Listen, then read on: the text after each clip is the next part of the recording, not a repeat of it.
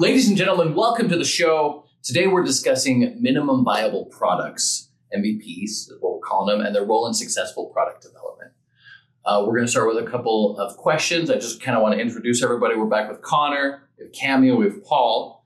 Um, really happy to have actually somebody on the engineering side to talk about some of these topics with us. So excited to see. So let's let's talk about like understanding the actual concept of an MVP. Um, I'm, I'm going to leave, leave it to you two first. How about we define what an MVP is and really the origin of, of where this came from? I, I actually think that the name MVP is super unfortunate. Um, when Eric Ries released Lean Startup, he used a word that I think was already being used kind of in industry, um, MVP to stand for minimum viable product. And if you've read that book, he does not describe a product that you would take into market at all as an MVP. It it is only for a test. It is the concept is you develop something, whether you write code or you use a, a no code, not with the idea of I'm going to make money from this, but I'm going to learn whether or not this is a product that that anyone would want. That's its only purpose and you do the very smallest amount possible, the minimum, because you don't want to spend a bunch of money on something until you know if somebody wants it. I think we talked about that in, in an earlier episode. Um, unfortunately, I think the usage of the word product meant that for a lot of people, it just means like less than we want for as far as features, just less features, and that is what makes yeah. it minimum. Is the the minimum amount of features that we think are critical Mm-hmm. versus something that's not intended to be necessarily a product at all. You want to add to that? Yeah, I mean, unfortunately, I feel like MVP's gone the way of the world, which is business people took it and figured out how to stuff it into the how do I earn the most money as fast as possible with the most visibility into that process. and so MVP is now that thing. Right. It's that thing that accomplishes that business goal. Oh, it's a it's a magic thing. Yeah, right. It's you magic. don't have to spend very much money on it, but it's going to come. And we can set a date for it so people can do it faster. Um, I, I'm reading. Here's the definition that was originally coined. This is what I, I think of: version of a new product which allows a team to collect the maximum amount of validated learning about customers with the least effort. Ah, that's it's like perfect. a it's like a prototype. Yes. Yeah. It's literally a prototype. Just It is- literally just so, and you know, a if prototype called- with a purpose. If he had called it a prototype, would would the word prototype now mean that? Do you, I mean, Right. Minimum viable prototype. Yeah, did did it get coined and then the target gets shifted? yeah, Like, yeah, Prototype would just be the new target. thing. Now, yeah, right, yeah. you'd Like uh, all the features that you can fit in and, and take it to market. Yeah. Yeah. Probably, probably. Yeah. yeah. it- it- there's a there's a concept about how language this happens with um, language around um, like people who have disabilities. The word for a long time was retarded. It meant that their their abilities were retarded, but that word beca- had all the ne- negative connotations, and then people use it as an insult, and then we have to come up with a new word because the word loses the the desired meaning. I'm Yep. rambling, but Nope. that's what's Yeah, happening with MVP. totally. So What's happened? uh, that's a great definition.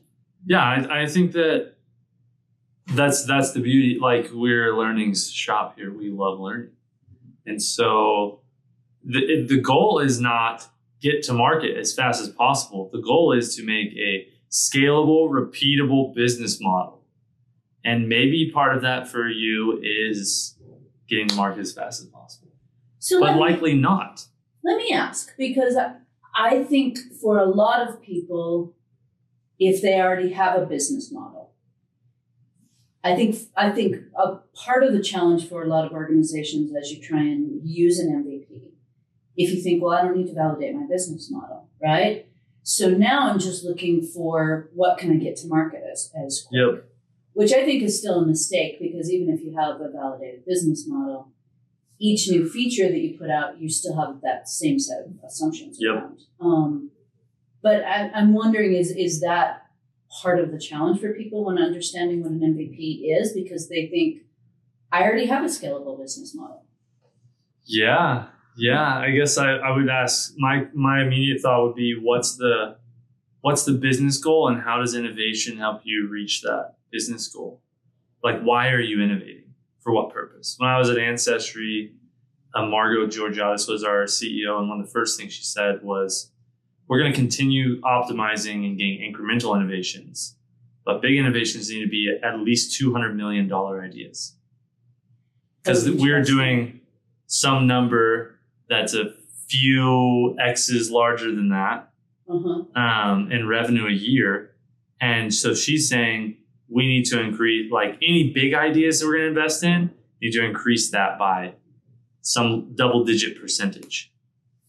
And so, so we have a target, right? So you weren't allowed to come up with an idea that was like, I, I pitched something one time to their little board and they were like, someone said, I think this is a $50 million idea.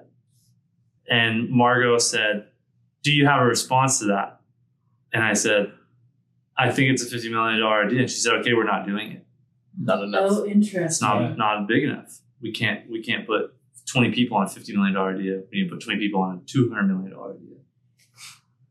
I wonder though if most organizations are savvy enough to think of innovation that way, right? It, it- Yeah, that's innovation fair. for the most part is this nebulous like thing that they hope will happen, Yeah.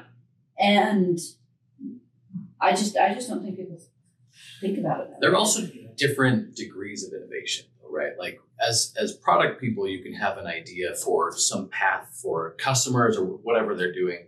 As engineers, you can have a really innovative idea that nobody ever sees because you just solved a really quick problem in, in a circle. You know, like you pulled in some library and used it in a way that nobody had considered before. Like innovation has really small aspects to it that I, I feel like kind of just don't get seen very often.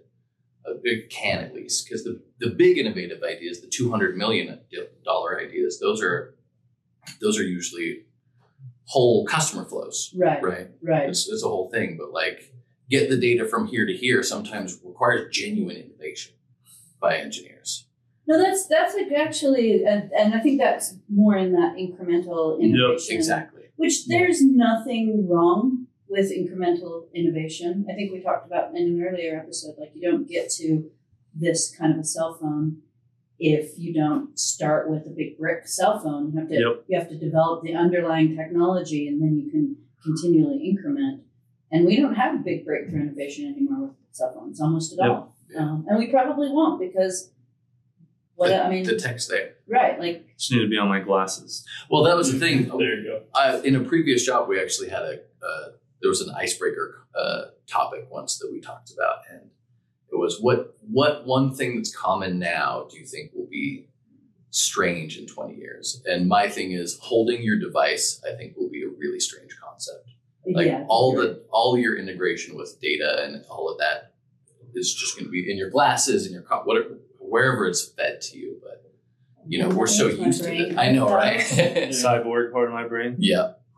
Yep. yeah, like an attachment that we Yeah, my brother has this theory that we are all cyborgs already. He's like, he's like, define it, right? And it's like technological adaptations to who you are as a human being. He's like, literally, that's just your phone. Yeah. like, yeah. like before, like people from 50 years ago couldn't just pull up their phone and find information like they had to go to the library. Mhm. You've augmented your brain with your phone. So, Yeah. But what's that quote from Steve Jobs? It's like the iPhone is the bicycle of the mind. Mhm. Interesting. Mhm. Um, and it allows you to do so much more. I mean, you don't have your phone, you feel really hamstrung in anything you're trying to do. Yeah. Right. Especially if you're Yeah. around other people with phones. Oh, yeah. Right. You know, if it's just me doing my hippie stuff, You're and out camping. Yeah, whatever. Yeah. not not that big of a deal. But if I'm trying to be a hippie at the mall, you know, like everyone's way ahead of me on that. Yeah. So with MVPs, like what what did they actually do for you? Like in the in the development process for your teams, where do we? Because we have this process of like the minimum viable product, right? The, the Mm. least amount of features that we're shipping. How does that actually serve a team? What did, Paul and I have talked about this before. Paul, what I mean to rephrase the question, like what value does the results of an MVP give the engineering team? Yeah. Like I've, we've shipped our prototype, and then we come back with whatever we've learned. What does that do for the team, in your opinion? For the For engineers, the engineers. yeah, Well, I think you know that there's uh, similar similar wins for the engineering team that are for for anyone that's working on the product. You know, they get to see the little wins, right? They see uh, it's kind of like with chess. It's hard to think twenty moves ahead. yeah, And for engineers, it's the same. You know, you're trying to design the system, and um, have a chance. Okay, we've we've gotten to this point. Now, now we can look down the road a little bit farther. Um, we take those learnings, and we can see. Oh, I mean, there's so many options with often so many buzzwords in engineering of things that you can do, whether it's with scalability, security, the list goes on. Um, you're able to narrow your focus and say, oh, this this particular thing actually matters to us. So we're going to design and optimize that thing really specifically now, as opposed to just trying to solve it all at once, which is the same as with on, the product side, Mhm. right? Like you're trying to kind of put your line out there to say, well, are we going to give you bites? Uh huh. And then engineering's the same. Uh, you don't want to try to create this uh, empire of a system before you even know what you're building. Do you think sometimes it it is hard for engineers though to like think about an MVP because in my experience it's really hard to get especially if people have had gotten bit in the butt with not you know the, technical debt that gets acquired Yeah. because because you really have to say hey we're not going to engineer this for, for the future Yeah. right we're, we're Yeah. only engineering it for this moment in time Yeah. do you think that that's like because I've I've had some developers that I work with that kind of they're kind of like, well, what are we doing about security? What are we doing about mm-hmm. you know manageability? What are we doing to make sure that this can live on? And you're like, well, maybe we, we don't want it to live right? exactly. No, that that's it. Uh, getting into tech, that was one of the first eye eye opening things for me was seeing that a lot of the kind of pop culture in tech was driven around kind of reactions to hyperscale. uh-huh. right? So engineers at Google, who are these leading minds in the industry, have had to run into all these scalability problems. Right. And now there's all these popular topics about how how do we engineer at scale, Uh huh. and that trickles down to the whole um, engineering culture. Yeah. And so everyone now wants everyone's to be worried like about that. scale, right? Yeah. Exactly. But you're not there yet. That's an opportunity. That, that's the privilege of the future, right? Privilege Would of the it, future. would it be safe Yeah. to say that MVPs aren't built to be scaled? Absolutely. So so then you're doing a test. So when because you mentioned it before, when when we get out an MVP and we're Yeah. we're doing this test, how do you consume the learnings compared to like we, like because we can give you a report on what we found out, but like what does that even mean to an engineer? Um, I, I don't know that it's terribly different. I mean, it tells us what parts of the application are like critical to the experience of the user. If if the engineers, and this is uh, you know a separate conversation, but the engineers are attached to like my the, the engineering is a tool. It's just helping us create an experience for the user. If they're attached to that, they're going to see, oh, this part of the app is now like this is what they care about, and I'm going to spend a lot more time designing from the engineering perspective, bells and whistles and scaling and redundancy, blah blah Because blah. you know that's where that. they are. Yeah, Yeah. and if this other part that five percent of the users use breaks or has you know issue, it's not as big of a deal. And that as you as that five percent goes from that five percent represents five people to five million people, then you start going like, oh, well that that part of the product is significant enough to handle a, an engineering team just trying to uh, make that system robust instead of just saying, yeah, we'll, we'll get to that. Yeah. Yeah, I, I the oh, what's his name? Paul Graham, the founder of YC, talks about this.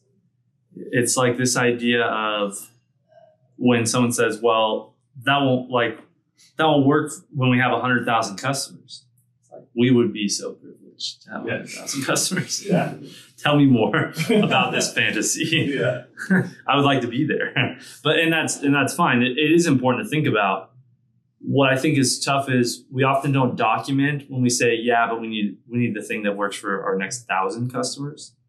Like we need a thousand customers before we can worry about ten thousand. Before we can worry about a hundred thousand. Mhm. And if we know that we're making some scalability trade off, it'd be great to document that. But it kind of just becomes tribal knowledge or it's just lost Right. until we remember it when we get to 100,000 customers, if we do. I think some of it is a, I mean, it's a pairing between the product strategy and the engineering team. To there's some some uh, products that are brand new that you would want to put a, an extremely robust system around. Yeah. Um, trying to remember the the crypto company that did like a Super Bowl ad and it Uh-huh. like crushed Yeah. their system, Uh-huh. Oh, yeah. Right? But that's something you can anticipate Yeah. you know that you're trying to scale quickly instead of just like w- with a prototype. Typically, you're you're just throwing it out, getting a couple people. But if you're if you're saying, oh, we actually want this to launch to to go from Right. beta to like millions of people, the engineering for that's going to look very different. That makes sense. Well, and to go on the Super Bowl and not be ready for scale would be Yeah. pretty. I worked on this thing with Schwan's Foods a couple of years ago. They were going to be the featured um, business on The Apprentice, and they knew that there were there was data that came out of that that The Apprentice team would tell you when you're on our show, you're gonna get a million or two million hits during the show on your website. Wow. Because that's because it was a, it was a big, big, Cool. big show at the time, and so there was a lot of scale. Like we had a ton of scaling that we were doing to make sure that we were ready Cool. for two, three million people to hit their website all at the same time, and to be pla- placing orders. Right, they didn't have Yeah. that ability to be able to handle that kind of scale. So Right. we had to plan. But coming back to your point, we used to when we would do de- design sprints to identify kind of an MVP features, we took, would take the business through an engineering led exercise to prioritize the non-functional attributes and document the decisions that we were making about what was important on the non-functional attribute side so that all the way through like the MVP, the engineers would know, oh, we're not emphasizing security right now. In fact, Yeah. we're ignoring security all, altogether and being explicit about it back to the business. This is not a secure application. Yeah. We, did, we didn't build any security into, into this so that so that down the road there wouldn't be any surprises at the point when you have to decide, okay, our MVP is successful. Now we need to start engineering it. Here's all the trade-offs we already made all the way along the way, so that we Right. can, you know, go back and not, Fix it. right and not and not get Yeah. caught flat-footed when you're like, oh, well, how did we get to all these customers and we don't have security built in? Yeah. Yeah. We, we made that choice. Yeah. Yeah. Here's a can I soapbox? Yeah, um, oh, So- Again, it's a, that's what a podcast is. if I'm gonna write if I'm gonna write a blog post someday, it's gonna be called "The Problem with Prototypes." And here- Okay. here's the problem. The problem is not the prototype. The one of the biggest problems I think we face in startups and businesses, people don't. Not everyone understands the vision. One, okay. Okay, actually, not a huge issue in the immediate term. Over a long time, if you don't have a cohesive vision, that's a problem. But in the immediate, I don't think that's a big deal. The bigger deal is no one, not many people, don't actually understand what strategy is. Agreed. It's much more about how Mhm. you do something. And so not understanding the strategy in the immediate term is an issue. So so because a lot of people don't understand what strategy really is, so then it's not communicated very well. This is the cascading effect. So then the team doesn't understand the strategy very well and they want to. We want to understand how are we going to accomplish our business goals? Not how are we going to build the thing? How are we going to deliver value to our customers to accomplish our business goals as strategy? And so if people don't understand that, they try to fill in because we want that kind of Mm-hmm. confidence or at least something to hold on to. So then you see an MVP or a prototype whose purpose, right, to, to revisit the, the purpose is like literally almost just learning. Like learn the things we need to to move to the next stage. Uh huh. And so that may that prototype may or may not fit into your strategy. Mm. So you ship a prototype to learn something because you need to. Mhm. Or you do a or you do a non-coded prototype and everyone sees it to learn something. That's it. Right. And then people are trying to fill into the strategy. Oh, our strategy must be this thing because we're building it. Interesting. And then it's not. It's not. The purpose of the MVP is not to to to solve all of your business problems. It's just to like get something in front of customers and and a means to get you closer to uh, a repeatable scale of business. So that is interesting because I, I recently had a conversation with an executive here where I he was he was inferring us the strategy Yes. based on the MVP, Yes. right? And saying, "Well, I didn't think this was our strategy." Here, obviously, our MVP is showcasing that strategy. Yes. That's interesting. That's a that's a great perspective. I think you're right.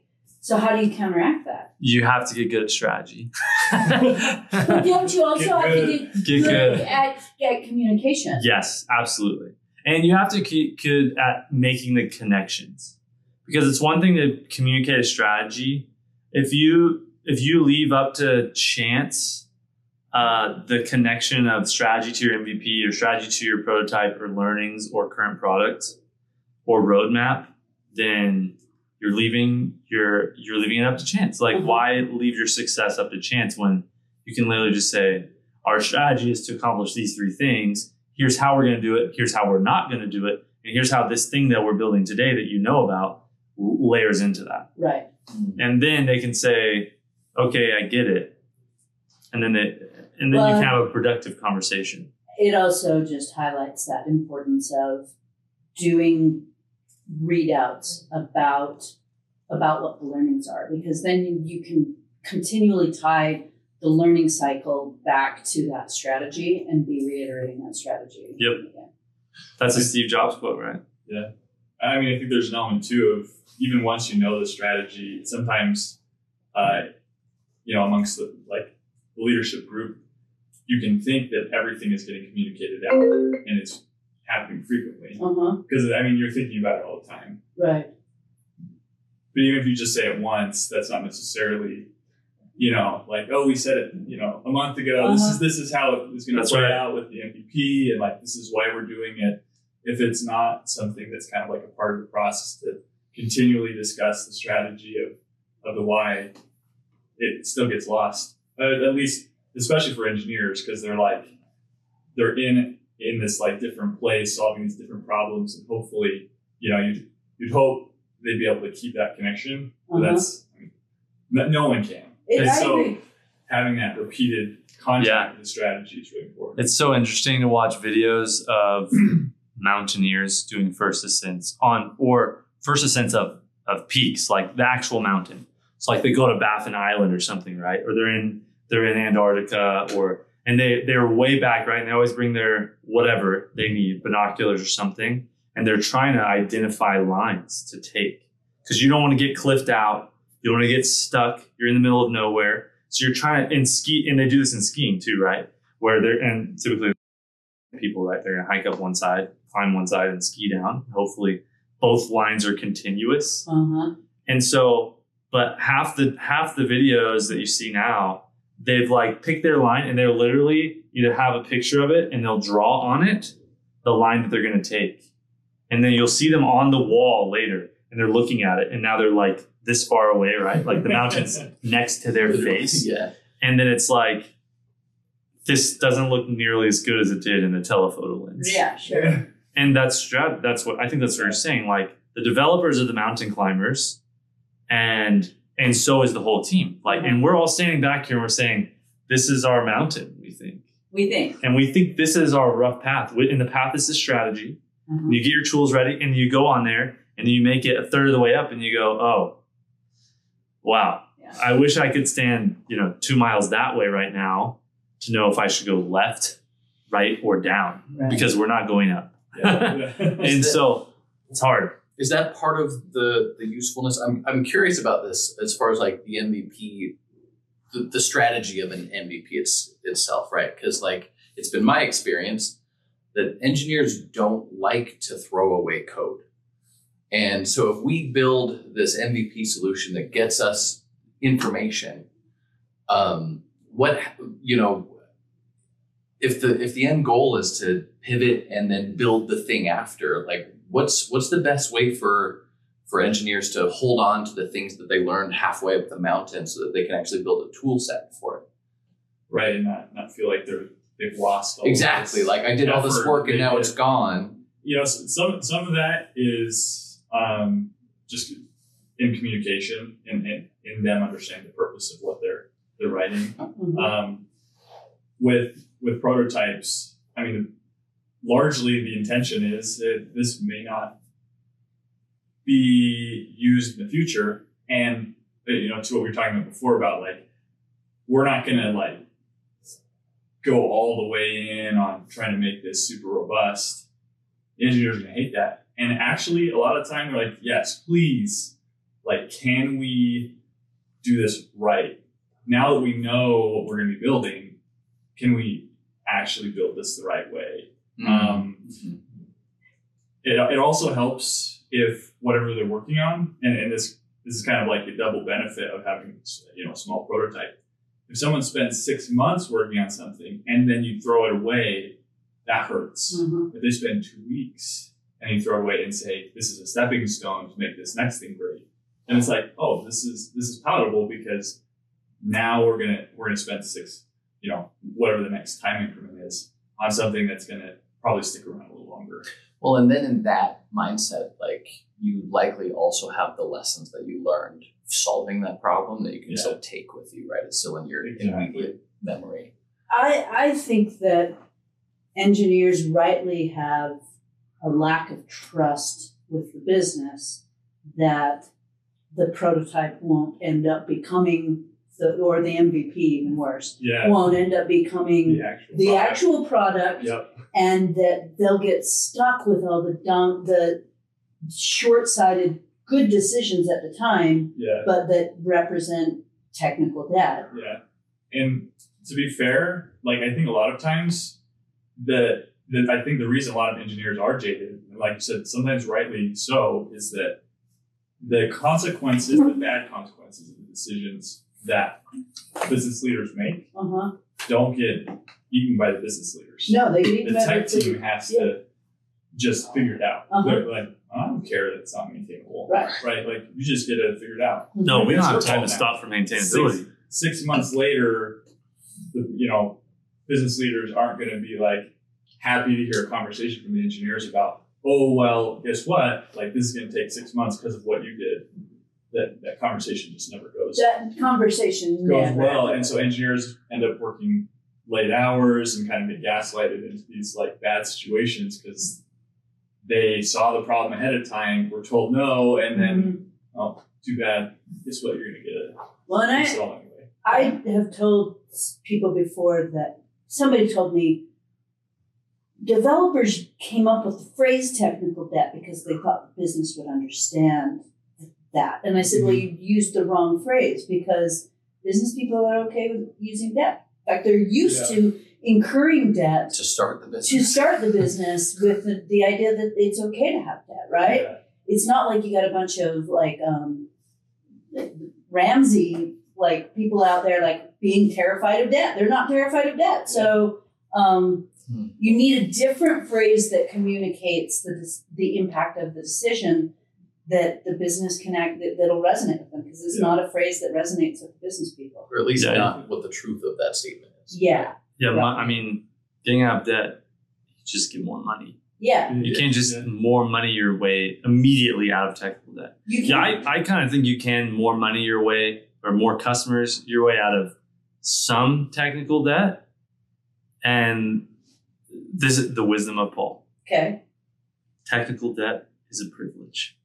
Yeah, I agree. Paul No, I- I- yeah. like that's it. And so if you survive. If Yeah. you survive. so like obviously when you take on debt as a business, financial debt, you have some kind of financial plan for that debt. but usually we don't Yeah. like we don't have some kind of technology plan for technical debt. yes. we just incur it. Yeah. Yeah, the the there's different.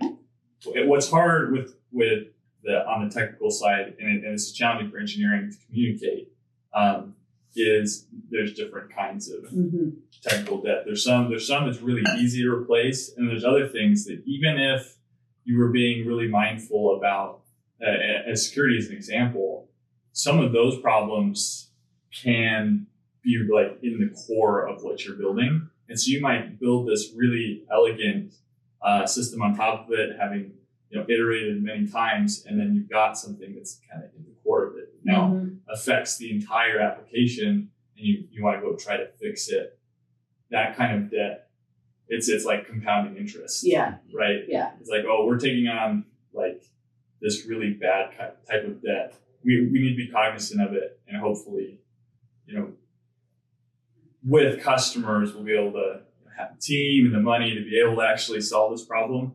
Um, yeah, in the end, if the business doesn't survive, then like technical debt doesn't matter. So So it seems to getting it out is me important.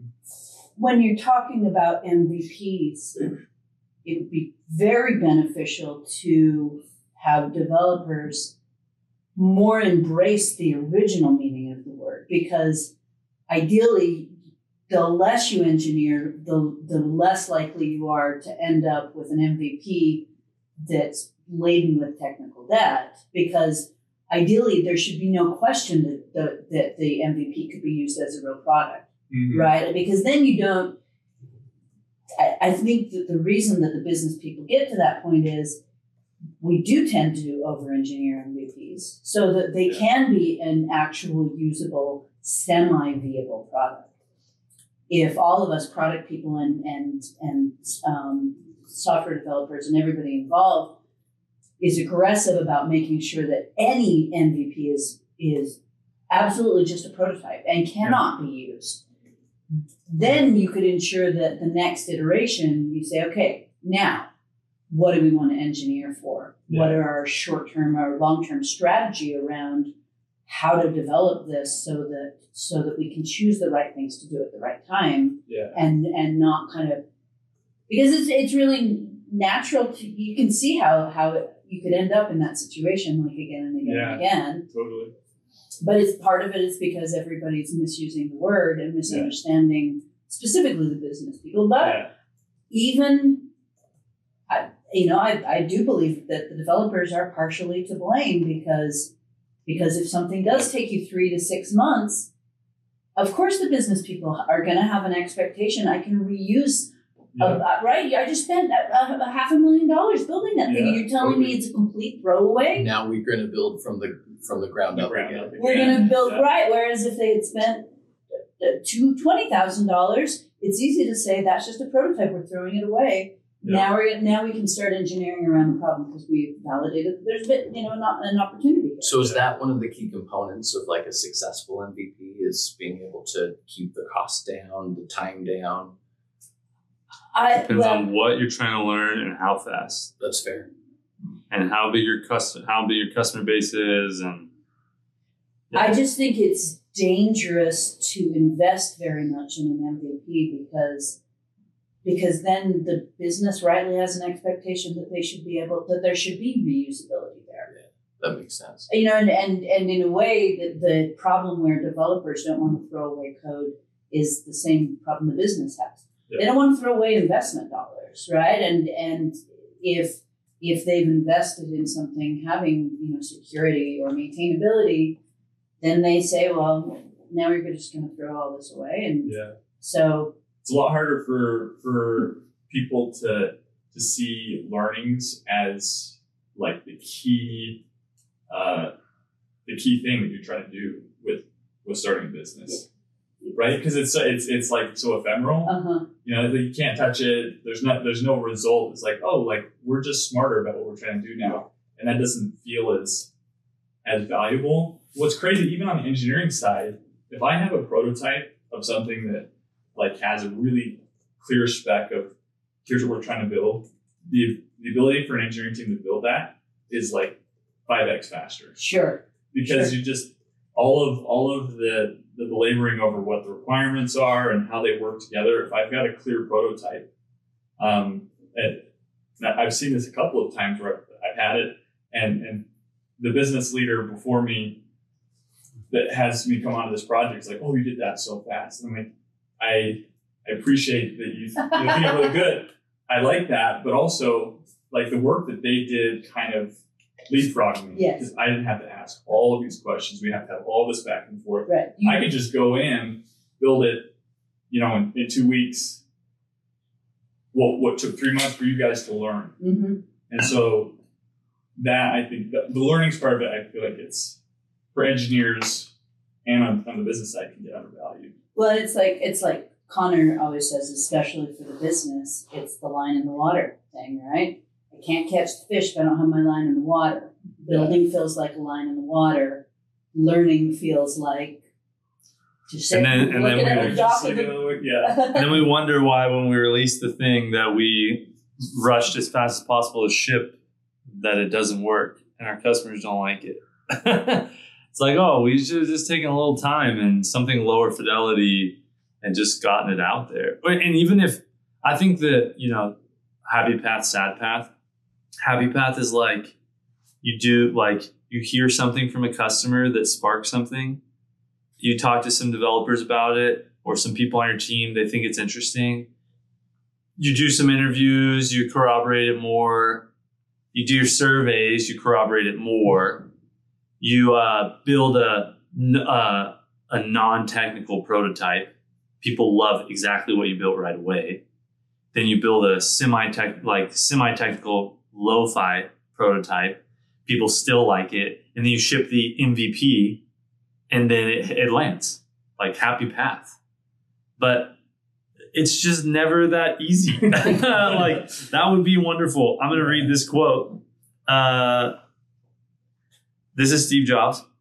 We tried to, i should have i should have we should do this thing where whenever we read a quote you have to guess who it is Okay, well, that's fun. I like it. So, I like that. we tried to anyways you know who this is old, old Stevie. Uh, we tried to make something much more holistic and simple. When you first start off trying to solve a problem, the first solutions you come up with are very complex, and most people stop there. Oh, interesting. But if you keep going and live with the problem and peel more layers off the onion, peel more layers of the onion off, you can oftentimes arrive at some very elegant and simple solutions. That's interesting. So it's like you build your MVP and it's like, okay, why doesn't it work? And it's like, yeah, like this is the Frankenstein of 17 people at this company. Yeah. like that's uh like it's gonna do something. We hope it does something meaningful. But it might just be teaching us what they don't like or what they're looking for that they can't get to easily or what things they would put together or whatever it is. So Simplify. with that, I think that we are looking at maybe continuing this conversation later. I mean, I'm the. Yeah, we're, we're, I think everybody needs to take off. Um, so I would I would love to continue this conversation genuinely.